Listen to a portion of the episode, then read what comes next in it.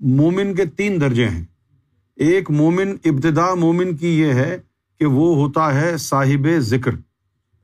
یعنی اس کے دل کی دھڑکنوں میں اللہ کا ذکر ہوتا رہتا ہے۔ یہ پہلا مومن کا درجہ ہے۔ دوسرا درجہ ہے مومن کا صاحب تصور۔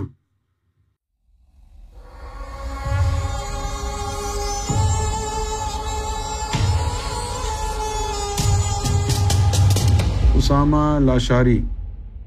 میں نے سنا تھا کہ سیدنا گہر شاہی انگلی سے دل پہ اللہ لکھ دیتے ہیں۔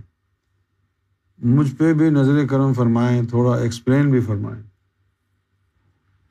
ہاں سرکار گہر شاہی دل پر اس میں ذات نقش فرما دیتے ہیں۔ بالکل فرماتے ہیں۔ لیکن اس کے لیے ذکر قلب لینا ضروری ہے پہلے، تاکہ پتہ چلے کہ اللہ نے آپ کے مقدر میں ایمان رکھا ہے یا نہیں رکھا سب سے پہلے ذکر قلب لیں۔ جب آپ کے دل کی دھڑکنوں میں اللہ اللہ شروع ہو جائے گا، تو اس کا مطلب یہ ہوا کہ اللہ نے آپ کو قبول کر لیا۔ اب قبول کرنے کے بعد مومن کے تین درجے ہیں۔ ایک مومن، ابتدا مومن کی یہ ہے کہ وہ ہوتا ہے صاحب ذکر۔ یعنی اس کے دل کی دھڑکنوں میں اللہ کا ذکر ہوتا رہتا ہے۔ یہ پہلا مومن کا درجہ ہے۔ دوسرا درجہ ہے مومن کا صاحب تصور۔ اس کو تصور بھی عطا ہو جاتا ہے۔ جب وہ تصور کرتا ہے تو دل پہ تصور میں اس میں ذات اللہ نظر آتا ہے۔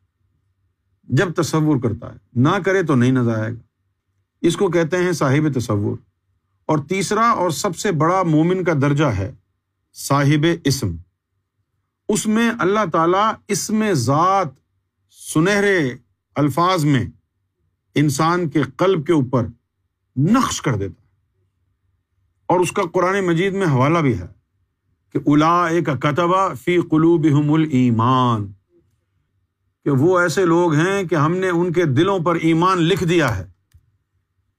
اب جس کے دل پر اس میں ذات اللہ نقش ہو جائے، اللہ کی طرف سے، تو اس کے دل کی دھڑکن اگر ذکر نہ بھی کرے تو وہ اس میں ذات کو ٹکراتی ہے اور اس کا ذکر سوا لاکھ متصور ہوتا ہے اللہ کی بارگاہ میں۔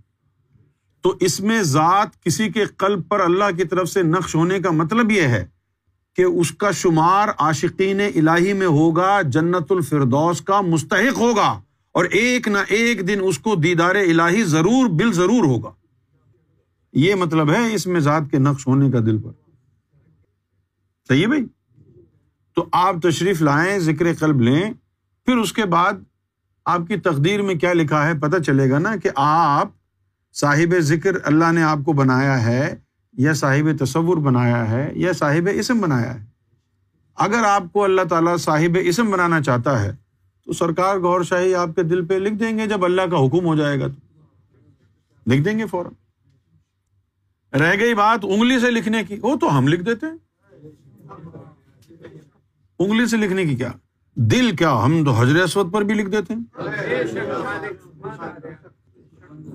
حضر اسود کیا؟ ہم تو چاند پر، سورج پر بھی یہاں سے بیٹھے بیٹھے لکھ دیتے ہیں۔ اس کے سامنے ہم نے لکھا تھا فرید کے سامنے۔ حضر اسود پر جو لفظ محمد لکھا ہوا ہے، وہ ہماری ہینڈ رائٹنگ ہم نے تو بھائی یوں ہی ہوا میں کیا تھا۔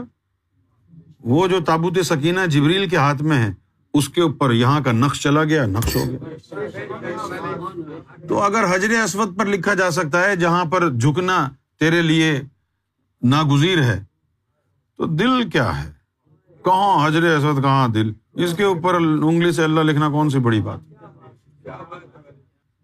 لیکن ہمارے لکھنے سے فرق کیا ہوگا؟ ہمارے لکھنے سے کیا ہوگا؟ مزہ تو تب ہے نا کہ جب اللہ کی طرف سے منظوری آئے۔ ہمارے لکھنے سے تو جنت فردوس میں تو نہیں جائے گا۔ وہ تو ہم اپنی طاقت سے لکھیں گے۔ وہ تو ہم اپنی طاقت سے لکھیں گے نا بھائی۔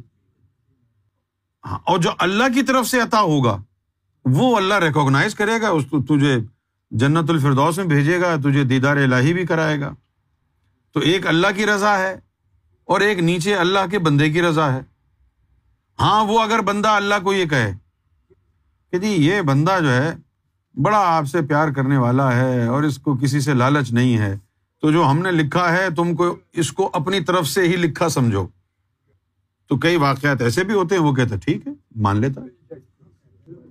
تو آؤ تو صحیح، تم ذکر تو لو۔